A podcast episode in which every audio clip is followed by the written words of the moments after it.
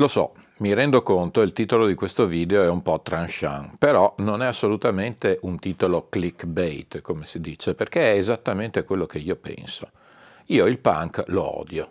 Eh, e mi dispiace, devo usare proprio questo termine, che è un termine sgradevole, aggressivo, un termine che il politically correct del momento eh, prevederebbe non venisse mai usato, però io lo uso e perdonatemi per questo, se è il caso di perdonarmi. Perché odio il punk? Perché il punk, che qualcuno vorrebbe presentare come una forma d'arte, in realtà non lo è. E c'è un assunto di base che mi fa pensare che il punk non possa essere considerato una forma d'arte. L'arte dal mio punto di vista e secondo la mia cultura la mia esperienza, può essere anche negativa, può essere pessimista, può eh, implicare in sé tutta e solo una serie di concetti negativi, ma deve essere propositiva, deve essere eh, anche un punto di rottura, ma con insito in sé l'anelito alla crescita, l'anelito a raggiungere qualcosa d'altro, qualcosa di differente. Ebbene, il punk è stato senza dubbio, senza dubbio qualcosa di negativo, ma di negativo fine a se stesso. Il punk non nasce per creare, nasce per distruggere, distruggere qualcosa di preesistente, qualcosa di strutturato, ma senza l'anelito a proporre qualcosa di differente. È questa la grande anomalia del punk, quella dal punto di vista, diciamo così, artistico, culturale e filosofico. Poi c'è la grande anomalia mediatica e commerciale. Qualcuno ha definito il punk, e certamente qualcuno di molto addentro alla questione, come la grande truffa del rock and roll. E eh, adesso cercheremo anche di capire perché e per come si è arrivati a questo. Come al solito è abbastanza importante andare a cercare di identificare quando esattamente nasce il punk. E eh, formalmente il punk eh, nell'immaginario collettivo nasce e eh, vede proprio la sua eh, deflagrazione, mai come in questo caso il termine è più indicato, a metà degli anni 70, nel 1975, e sulla scena britannica.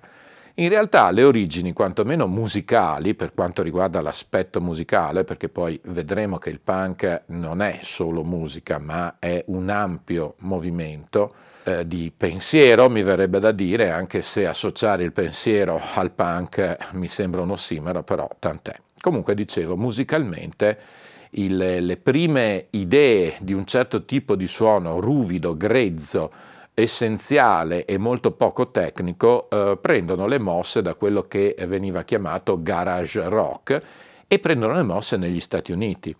Addirittura alla fine degli anni 60 ci sono artisti che poi noi ricorderemo per tutt'altri motivi, come Iggy Pop, come Blondie, come gli Stooge, come Patti Smith, per dirne una di illustre, o addirittura un altro gruppo, i Divo, che verranno ricordati veramente per tutt'altro che non i loro inizi appunto ruvidi e grezzi del garage rock. Ebbene, ripeto, l'essenza musicale, se di musica si può parlare, del punk prende in realtà le origini da qui.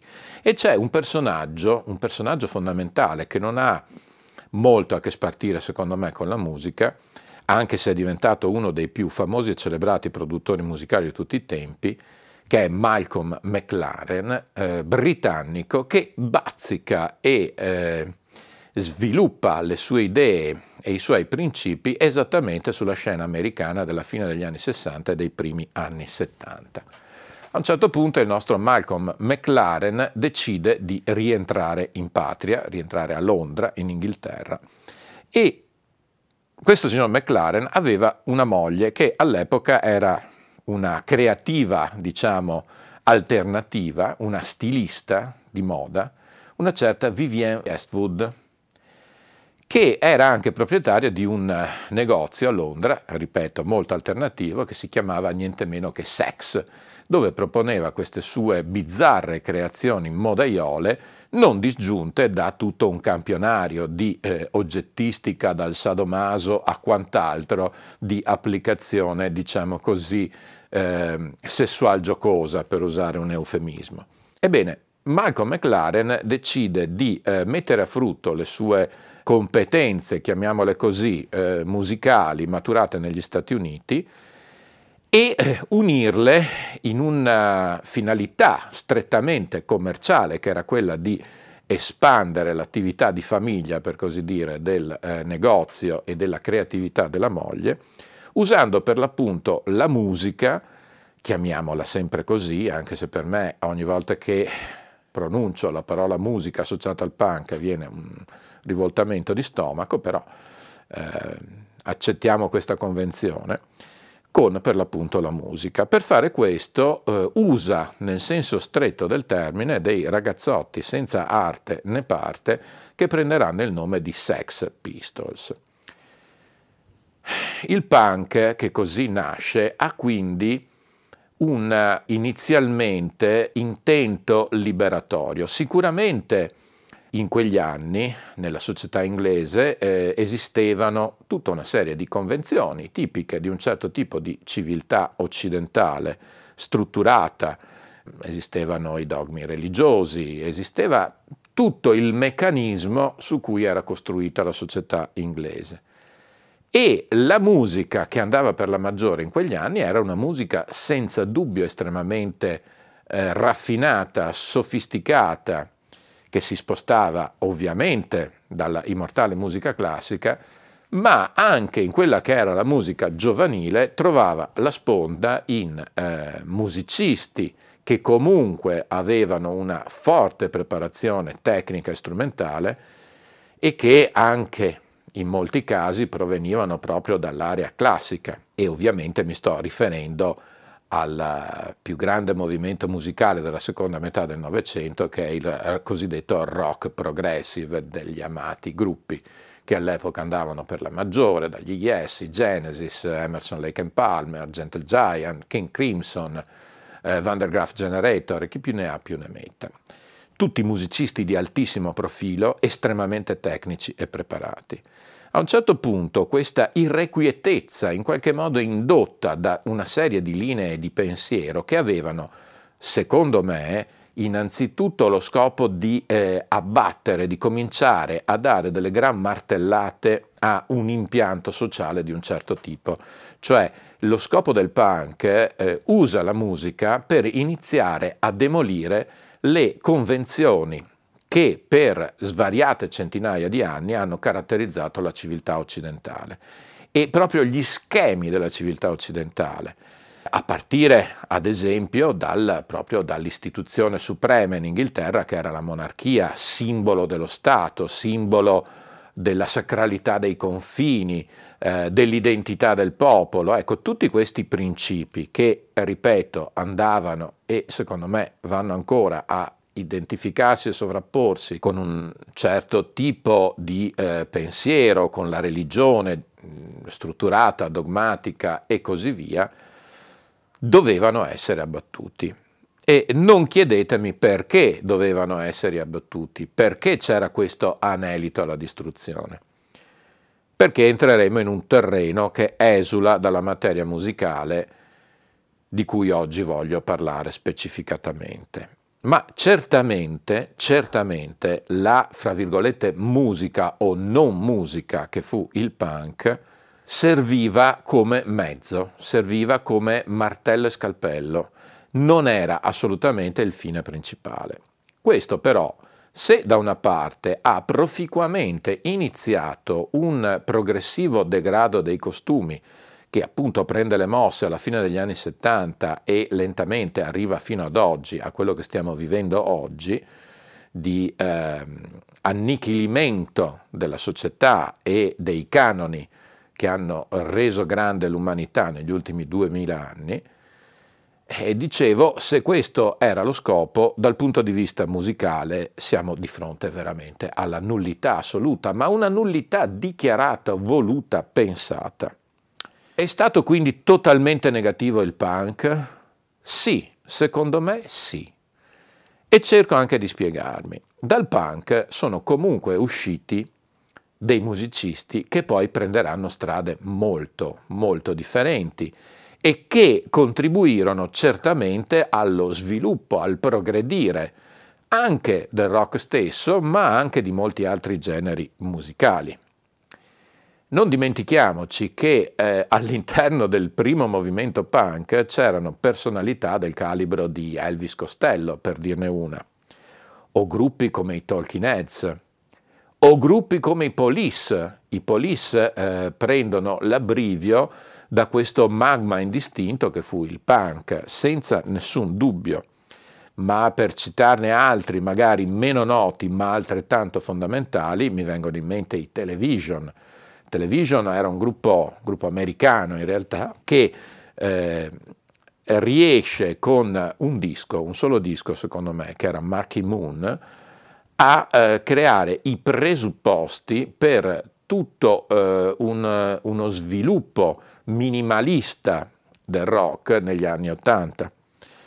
Quindi eh, sicuramente da questo substrato di negazione emergono dei gruppi, dei gruppi che vengono citati dai sostenitori, difensori appassionati del punk come esempio di grandezza del punk stesso. Eh, dimenticandosi, eh, forse ingenuamente, forse artatamente, quanto in realtà questi gruppi che pur prendono le mosse da quel movimento lì, noi oggi li ricordiamo per tutt'altro che le loro origini, per arrivare addirittura ai più estremi di questa, di questa corrente, i già citati Iggy Pop e Patti Smith per esempio, che svilupperanno un tipo di musica molto, molto lontana dal punk, strettamente inteso, e molto, molto vicina invece alla alle correnti più mainstream del rock. A sottolineare, a suggellare in modo definitivo, mi viene da pensare, eh, l'essenza della negazione in sé di questo movimento, chiamiamolo culturale, chiamiamolo sociale, chiamiamolo musicale, è una frase, una frase celebre, una delle tante, ma questa in particolare secondo me è estremamente rappresentativa e significativa di Johnny Rotten, che vado a leggere letteralmente cosa disse Johnny Rotten, uno dei membri appunto dei Sex Pistols, ovvero il, la punta di diamante del movimento punk. Johnny Rotten disse essere punk vuol dire essere un fottuto figlio di puttana, uno che ha fatto del marciapiede il suo regno, un figlio maledetto di una patria giubilata dalla vergogna della monarchia, senza venire e con la voglia di rompere il muso al suo caritatevole prossimo. Questa è una dichiarazione di Johnny Rotten. Io non, non posso commentare una dichiarazione di questo tipo. Una dichiarazione di questo tipo non è commentabile. Nella mia scala di valori, questo classifica chi la pronuncia come un basso delinquente, né più né meno. Non riesco a trovare nessuna giustificazione a un'affermazione e a un atteggiamento di questo tipo che era tipico, canonico, paradigmatico del movimento punk, di cui Johnny Rotten con i suoi Sex Pistols fu la bandiera assoluta. Tornando a cosa ha lasciato il punk, il punk vero, questo punk qui, che eh, diciamo eh, come cascata diretta dei Sex Pistols, vedeva svilupparsi una miriade di gruppi e sottogruppi legati a questo movimento. Ma ora io voglio sapere quanti si ricordano anche solo uno di questi gruppi che nacquero e per fortuna scomparvero in quella stretta fascia temporale della seconda metà degli anni 70. Ve ne cito qualcuno, eh, ho preso appunti perché anch'io ho dovuto scavare. Intendo dire, chi si ricorda degli Addicts, dei Vibrators, dei Buzzocks, dei Gem, degli Stiff Little Fingers, degli Sham 69, intendo dire, questo era il punk. Cosa è rimasto di questo? Nulla. Nulla. È rimasto il ricordo iconico dei Sex Pistols che identificano quel movimento. Siccome io voglio essere propositivo, ripeto, da questo magma indistinto, anche se fin dall'inizio erano evidentemente differenti da tutto questo, emergono e restano per andare a fare tutt'altro, ripeto, gruppi fondamentali come i Talking Heads, per esempio, e senza alcun dubbio. Ho citato i television che in realtà finiscono in quel momento. Ricordiamo i Ramones, però anche i Ramones avevano una strutturazione musicale, un'impostazione musicale subito differente dai loro inizi stretti del 1974. Intendo dire, vogliamo trovare qualcosa di buono, troviamo quei personaggi che hanno saputo distaccarsi e andare a sviluppare un discorso musicale, culturale e anche mediatico profondamente differente da quelle che erano le intenzioni del movimento stesso.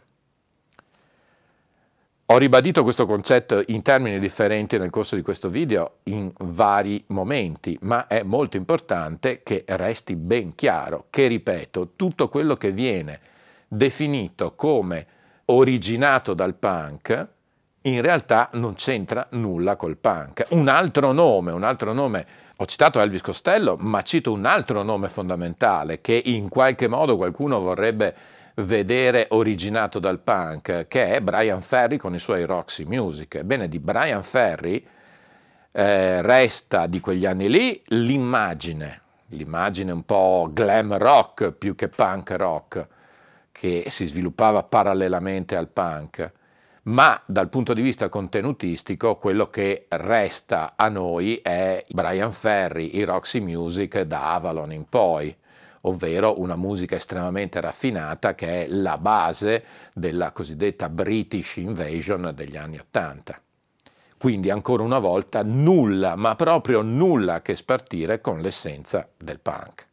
Questi sono i motivi per cui io detesto il punk, ma principale dei motivi per cui detesto il punk è quello strettamente ideologico, e cioè il fatto che sia stato uno strumento usato Sicuramente da una persona che aveva del genio, che era Malcolm McLaren, e della sua di lui consorte Vivienne Westwood, due persone senza dubbio geniali, ma che avevano scopi ben differenti da quelli sociopolitici di cui si vorrebbe ammantare il eh, movimento punk stesso. E questi sono i motivi per cui io non ho mai potuto soffrire il punk quando mi si nomina il punk mi viene un attacco interno e che devo eh, moderare nelle mie esternazioni, ma che oggi, eh, per una volta una tantum, ho voluto esprimere in questo mio video all'interno di questo mio canale, che come ben sapete è dedicato normalmente alla musica. Molti di voi mi hanno spesso chiesto perché io non parlavo mai di certi musicisti, di certi movimenti, in particolare del punk, Bene, oggi ho voluto rispondere, spero in via definitiva a tutti, del perché io non parlo mai di questo movimento, anche se purtroppo ho avuto l'avventura di conoscerlo, anche perché io ho avuto la mia adolescenza proprio esattamente nel momento in cui il punk si sviluppava e quindi l'ho vissuto in diretta e l'ho vissuto anche allora con un rifiuto totale e categorico per quello che veniva proposto ripeto, la mia adolescenza, laddove per adolescenza si intendono gli anni del liceo, cioè dai, dai 13 ai 19, 18-19 anni, l'ho vissuta esattamente quando il punk si stava affermando anche da noi in modo violento e virulento.